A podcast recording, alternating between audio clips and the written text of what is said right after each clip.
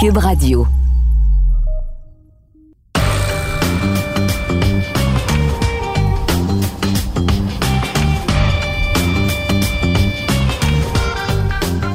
Bienvenue au balado du Champ Gauche, édition du jeudi, le 29 septembre. Oui, c'est déjà la semaine numéro 4 dans la NFL et ça commence ce soir avec le match entre les Dolphins de Miami et les Bengals à Cincinnati. Les Bengals qui ont gagné leur dernier match alors que les Dolphins, c'est une des deux équipes seulement, toujours invaincues en ce début de saison. Alors quand même surprenant, seulement deux équipes qui ont des fiches de 3 victoires, aucune défaite. Dans l'américaine, les Dolphins, et dans l'association nationale, les Eagles de Philadelphie. 3 victoires, aucune défaite. Et il y a seulement une équipe qui n'a pas encore goûté à la victoire. Ce sont les Raiders de Las Vegas qui sont toujours en quête d'une première victoire avec leur nouvel entraîneur-chef, Josh McDaniels. On va parler des Raiders dans quelques instants. Alors, sans plus tarder, on est prêt pour nos prédictions. Je voulais mentionner que la semaine dernière, finalement, ma meilleure semaine jusqu'ici en termes de prédictions. 10 bonnes prédictions contre 6. Alors, fiche gagnante, ce qui me donne un bilan en 3 semaines de 24 bonnes prédictions contre 23. Alors, seulement un match au-dessus de 500 dans mes prédictions en ce début de saison. Mais je le mentionne souvent, le mois de septembre, pour moi, c'est un peu un prolongement du calendrier préparatoire. On a tellement de joueurs qui ne jouent pas dans les matchs préparatoires, dans les 3 matchs préparatoires. Il y a beaucoup de changements également avec des nouveaux personnels d'entraîneurs, des nouveaux systèmes offensifs, des quarts arrière qui ont changé d'équipe. Alors souvent, ça prend ce premier mois. Le mois de septembre, c'est le mois où là, après les 4 premiers matchs, à la conclusion des matchs en fin de semaine, je pense qu'on va déjà avoir une meilleure idée de la vraie valeur des équipes. Les choses vont se placer un petit peu. Et là, je pense qu'on peut dire, à partir du début du mois d'octobre, on a une meilleure idée des vraies valeurs des 32 équipes de la NFL. Alors pour moi, c'est un petit peu encore la suite du calendrier préparatoire ce mois de septembre. Alors sans plus tarder, voici mon analyse des 16 matchs à l'affiche en cette semaine numéro 4. On commence donc ce soir avec l'affrontement entre les Dolphins de Miami, 3 victoires, aucune défaite, et les Bengals de Cincinnati, 1 victoire, 2 revers depuis le début de la saison. Le match est à Cincinnati. C'est une semaine courte, évidemment, lorsqu'on joue le jeudi soir. Et moi, ce qui retient l'attention, on parle beaucoup de la blessure de Tua Tagovailoa lors du dernier match. On croyait qu'il avait subi une commotion cérébrale. Non, on dit que c'est une blessure au dos, une blessure à la cheville. Il n'a pas vraiment pratiqué cette semaine. Mais moi, c'est pas l'attaque des Dolphins qui m'inquiète. C'est la défense des Dolphins. Pourquoi? On vient jouer dimanche contre les Bills de Buffalo à domicile, à Miami. C'était très chaud, très humide. Et la défense des Dolphins a joué 90 jeux sur le terrain.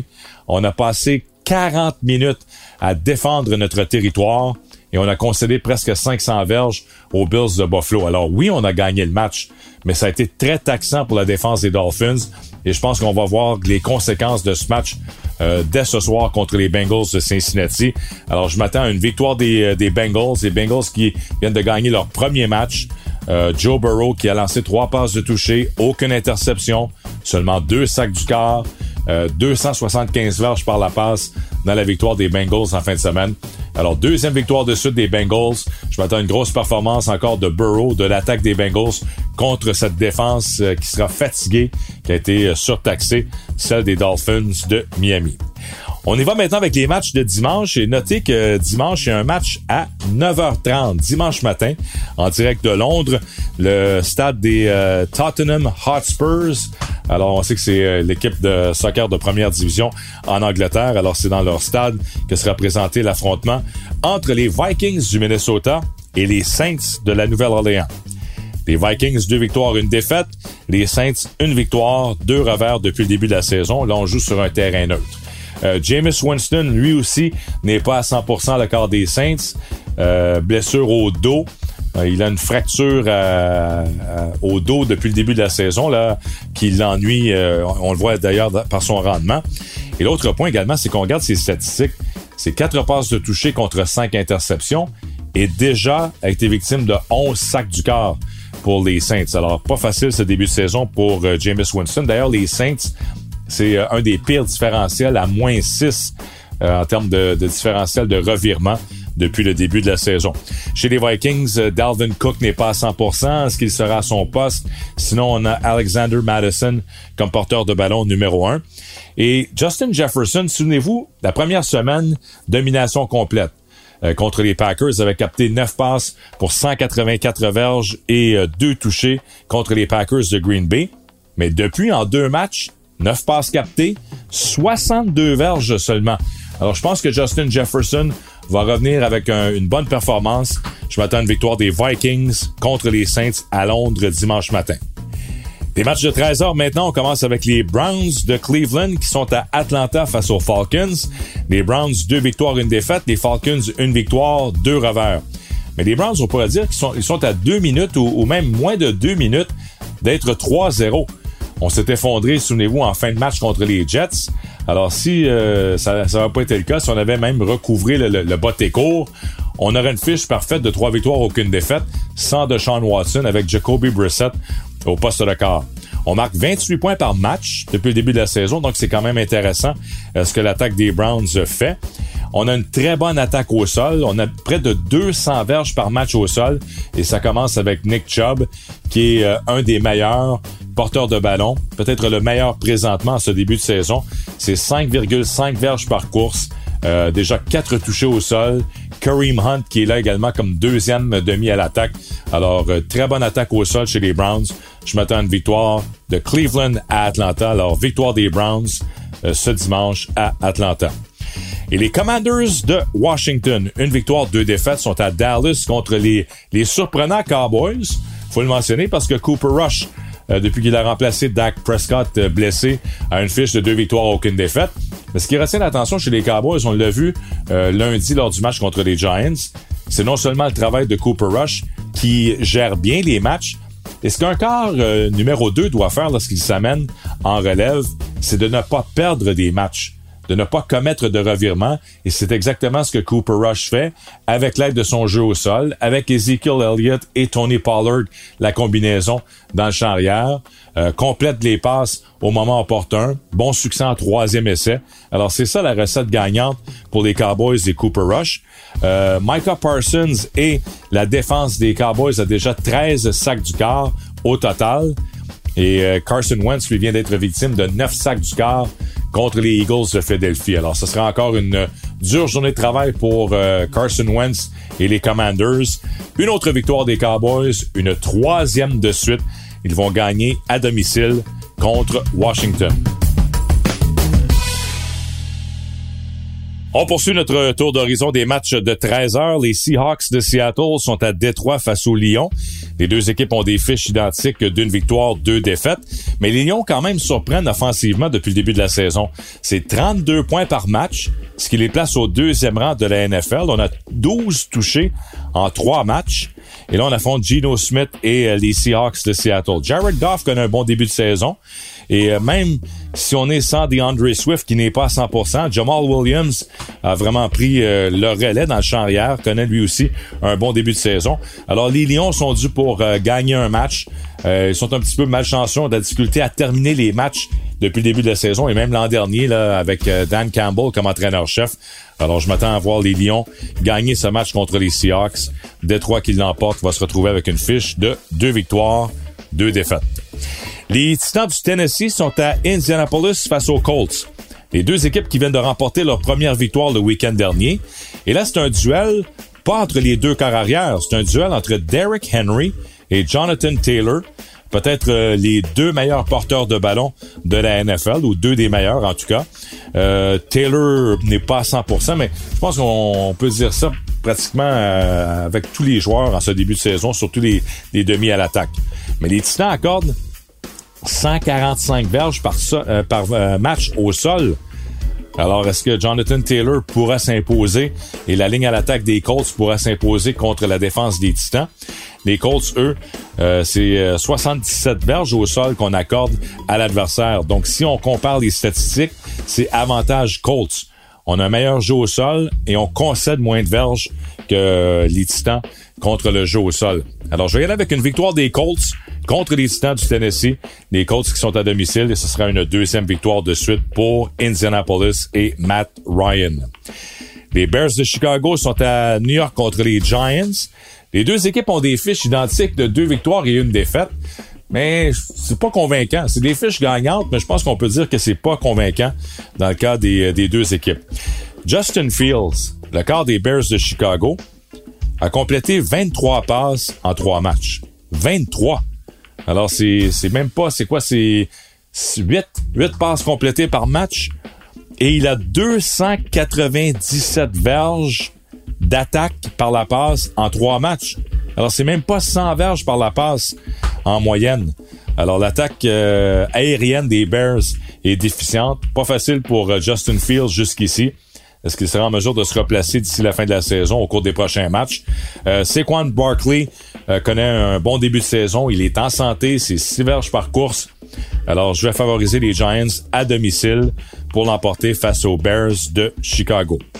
Et on continue avec les matchs de 13 heures. Les surprenants Jaguars de Jacksonville sont à Philadelphie face aux Eagles. Alors, c'est un des bons duels de la semaine.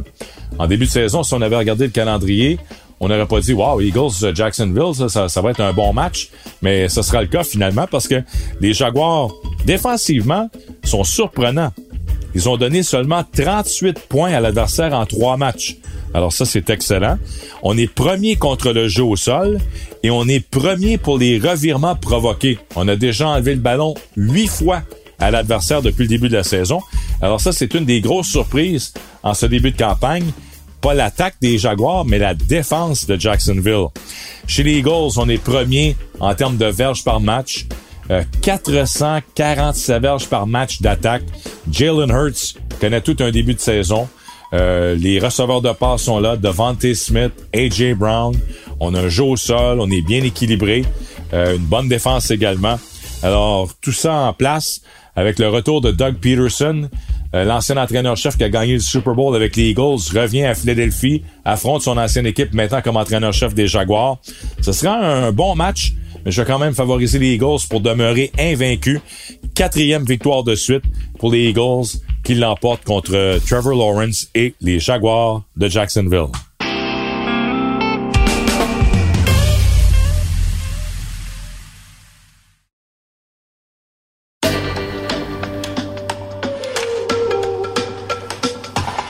Beaucoup de matchs à 13h dimanche. Il y a seulement 3 matchs présentés dans la fenêtre de 16h et bien sûr le match du dimanche soir et le match du lundi soir. Alors, il y a beaucoup d'actions en début de journée dimanche. Continuons maintenant avec les Jets. 1 victoire, 2 défaites contre les Steelers à Pittsburgh. 1 victoire, 2 revers. Bon, c'est le retour de Zach Wilson qui a raté les 3 premiers matchs de la saison. Alors, Zach Wilson qui avait été blessé, opéré au genou. Est-ce que là, ça va faire une différence pour les Jets? C'est sûr que Zach Wilson, c'est un meilleur potentiel que Joe Flacco, même si on a gagné un match avec Flacco cette saison chez les Jets. De l'autre côté, écoutez, c'est assez simple de résumer ce match. Si Trubisky perd, si les Steelers perdent le match à domicile, c'est fini pour Mitch Trubisky. Je veux bien croire que Mike Tomlin veut être patient avant de lancer la serviette dans le cas de Trubisky. Mais on a repêché un carrière en première ronde en Kenny Pickett. Moi, je croyais que c'était l'occasion parfaite pour lui donner son premier départ face aux Jets, à domicile. On avait joué jeudi dernier à Cleveland. On avait 10 jours pour préparer Kenny Pickett. On a décidé de donner une autre chance à Trubisky. 2 défaites de suite pour les Steelers. Alors, c'est très simple ce match. Les Steelers perdent. Trubisky, c'est terminé. Si les Steelers gagnent, ça donne une semaine de répit à l'ancien quart des Bears de Chicago, Mitch Trubisky. Alors, je prévois une victoire des Steelers, mais j'ai hâte de voir Zach Wilson à son premier match ou à son retour après cette opération au genou contre la défense des Steelers de Pittsburgh. Le match de la semaine est à Baltimore. 13h, les Bills de Buffalo, 2 victoires, 1 défaite. Contre les Ravens, également 2 victoires, 1 défaite. Là, on a un duel entre Josh Allen et Lamar Jackson. Lamar Jackson vient d'être choisi le joueur offensif par excellence de l'association américaine. Moi, je pense que c'est la bataille des MVP présentement ou des joueurs par excellence. L'équipe qui va gagner, le quart arrière qui va gagner dimanche prend les devants dans la course au titre de joueur par excellence. Bon, Jalen Hurts dans l'Association nationale a son mot à dire aussi. Mais le quart qui va gagner entre Allen et Jackson va maintenant prendre les devants dans cette fameuse course aux joueurs par excellence de la NFL. Pourquoi? Lamar Jackson domine pour les passes de toucher, il en a 10. Josh Allen domine pour les verges par la passe à 1014. Lamar Jackson a 243 verges au sol, 2 matchs de 100 verges de suite au sol, alors que Josh Allen a 9 passes de toucher, ce qui le place au deuxième rang. Alors, c'est vraiment une bataille de titans entre les deux quarts. Allen qui peut courir également avec le ballon. On sait que la tertiaire des Bills est amochée. On a plusieurs blessés. On l'a vu la semaine dernière contre les Dolphins. Ça peut être fait mal dans la remontée des Dolphins au quatrième quart. Alors, je m'attends à un excellent match. Mais autant qu'on parle de Allen et Lamar Jackson, les deux défenses, les Bills ont la meilleure défense présentement en termes de verges accordées à l'adversaire. On limite l'adversaire à 214 verges par match. Ça, c'est au premier rang de la NFL. Et de l'autre côté, les Ravens ont la pire défense statistiquement présentement, alors qu'on donne plus de 450 verges à l'adversaire au 32e rang. Alors, pour cette raison, je favorise les Bills sur la route pour battre les Ravens à Baltimore. Alors, tout un duel entre Josh Allen et Lamar Jackson, les deux candidats pour le titre de joueur par excellence dans la NFL.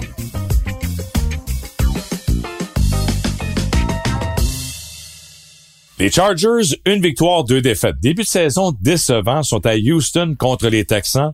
Toujours en quête d'une première victoire, mais on sait qu'ils ont un match nul lors de la première semaine contre les Colts d'Indianapolis. Ce qui retient l'attention chez les Chargers, c'est que c'est un début de saison décevant et là, on a plusieurs blessés. On sait Justin Herbert est blessé aux côtes. Il a joué quand même la semaine dernière contre Jacksonville. On aurait pu lui donner congé, au moins au quatrième quart. Décision douteuse de la part de l'entraîneur-chef Brandon Staley. Et là, on ajoute 2 gros noms sur la liste des blessés. Joey Bosa, l'excellent secondaire extérieur, celui qui met de la pression sur le quart adverse, va rater au moins 4 matchs en raison d'une opération à l'aine. Et Rashawn Slater, le très bon bloqueur à gauche, celui qui protège le dos de Justin Herbert, lui sera absent pour le reste de la saison en raison d'une blessure au bicep. Alors ça, c'est 2 gros morceaux avec déjà quelques joueurs blessés. Keenan Allen est blessé. Est-ce qu'il sera de retour au jeu en fin de semaine? Le demi-inséré des Chargers. Herbert qui n'est pas à 100%. Alors j'ai très hâte de voir, mais ça prend une victoire des Chargers sur la route contre une équipe inférieure, les Texans de Houston. Alors, gros match pour l'avenir de Brandon Staley parce que si on se retrouve 1-3 en ce début de saison, la pression sera forte sur l'entraîneur-chef de deuxième année des Chargers. On passe au match de 16h maintenant. Il y en a seulement 3 cette semaine. À 16h05, les Cards de l'Arizona sont en Caroline face aux Panthers de la Caroline. Les deux équipes ont 1 victoire, 2 défaites. Les Panthers ont gagné leur premier match la semaine dernière.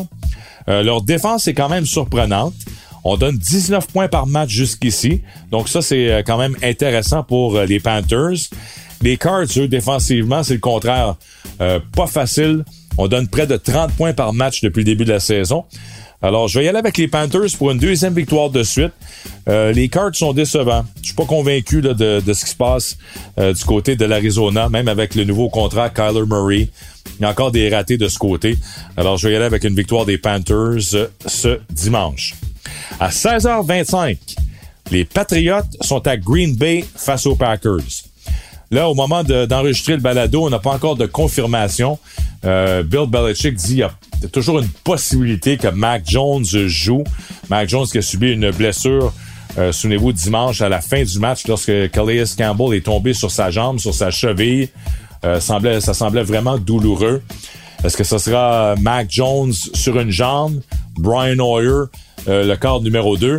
Que ce soit Mac Jones sur une jambe ou Brian Hoyer, le résultat sera le même. Les Packers vont gagner à domicile. L'écart est quand même de quoi? 10 points et demi. Selon Vegas, présentement, là, les Packers sont favoris à domicile. Alors, je vais y aller avec les Packers pour l'emporter. Une 3e victoire de suite pour Aaron Rodgers et Green Bay. Et à 16h25, les Broncos de Denver sont à Vegas face aux Raiders. Bon, un match intra-division, match important. Josh McDaniels, jusqu'ici, c'est aucune victoire, 3 défaites. On avait parlé d'une magie qui pourrait s'installer entre Derek Carr et Davante Adams, les deux qui avaient joué à l'université ensemble, qui étaient réunis finalement avec les Raiders. On n'a pas encore les résultats souhaités non plus du côté de l'attaque des Raiders. Je pense que c'est le réveil en fin de semaine. Comme la semaine dernière, ça prenait une victoire des Titans. Il y a des équipes qui devaient gagner leur premier match, les Bengals aussi. Mais c'est la même chose en fin de semaine. Les Raiders ne peuvent pas se permettre d'être 0-4 en ce début de saison. Les Broncos ont seulement 3 touchés en 3 matchs. L'attaque ne fonctionne pas présentement avec Russell Wilson. Alors, je vais y aller avec une victoire. Première victoire des Raiders cette saison. Ils vont gagner à domicile face aux Broncos de Denver.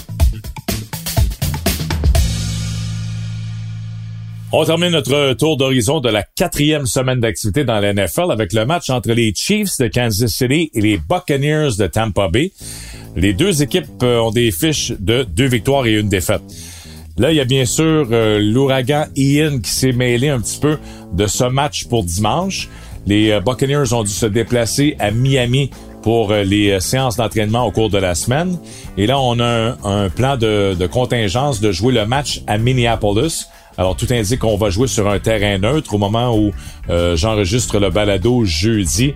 Tout indique que le match sera présenté du côté du domicile des Vikings du Minnesota. Alors, si c'est joué sur un terrain neutre, ça change un peu les données. Les Buccaneers n'ont pas l'avantage du terrain, n'ont pas l'avantage de jouer là dans une température chaude, humide de la Floride. Alors, ça donne un petit peu l'avantage à l'adversaire aux Chiefs de Kansas City. Donc, je vais y aller avec... le fait que le match sera présenté à Minneapolis et une victoire des Chiefs de Kansas City. Même si du côté des Buccaneers, on va retrouver, là, Tom Brady va retrouver Mike Evans, sa cible numéro 1 qui revient d'une suspension. Chris Godwin devrait revenir au jeu également, son 2e meilleur receveur. Julio Jones est encore un cas douteux. La défense des Bucs joue du bon football depuis le début de la saison. C'est une des belles surprises, là. On donne 9 points par match à l'adversaire. Mais si le match est bel et bien présenté du côté de Minneapolis, je vais favoriser les Chiefs de Kansas City pour l'emporter face aux Buccaneers de Tampa Bay. Et on termine avec le match du lundi soir, les Rams de Los Angeles à San Francisco face aux 49ers. Les Rams, 2 victoires, 1 défaite. Les Niners, 1 victoire, 2 revers. Je vais y aller pour une 3e victoire de suite des Rams. C'est pas un grand début de saison, je le sais, pour Matthew Stafford. 4 passes de toucher contre 5 interceptions. C'est un petit peu la même chose l'an passé. Beaucoup d'interceptions pour Stafford, même si on a gagné le Super Bowl. Chez les 49ers, bon, Jimmy Garoppolo va devenir de plus en plus à l'aise, là. Lui qui n'avait pas joué du tout dans les matchs préparatoires, doit s'amener en relève à Trey Lance. Donc, je m'attends à avoir un peu mieux, une amélioration du côté de l'attaque aérienne des 49ers au cours des prochaines semaines. Mais on a beaucoup de blessés dans le champ arrière. On a une bonne défense devant nous, celle des Rams. Alors, les Rams vont gagner une 3e victoire de suite. Les Rams qui vont battre les 49ers à Santa Clara au Levi's Stadium lundi soir. Alors voilà, ça fait le tour pour cette 4e semaine d'activité dans la NFL. Bonne semaine de football. Bon match du jeudi soir. Ça commence avec un affrontement entre les Bengals et les Dolphins. Les Dolphins, je vous le rappelle, vont subir leur première défaite. Alors, on va voir si je vais avoir une meilleure fiche cette semaine dans mes prédictions. 10-6 la semaine dernière. Ça a été ma meilleure semaine jusqu'ici. Alors, bonne semaine de la NFL. On se reparle jeudi prochain.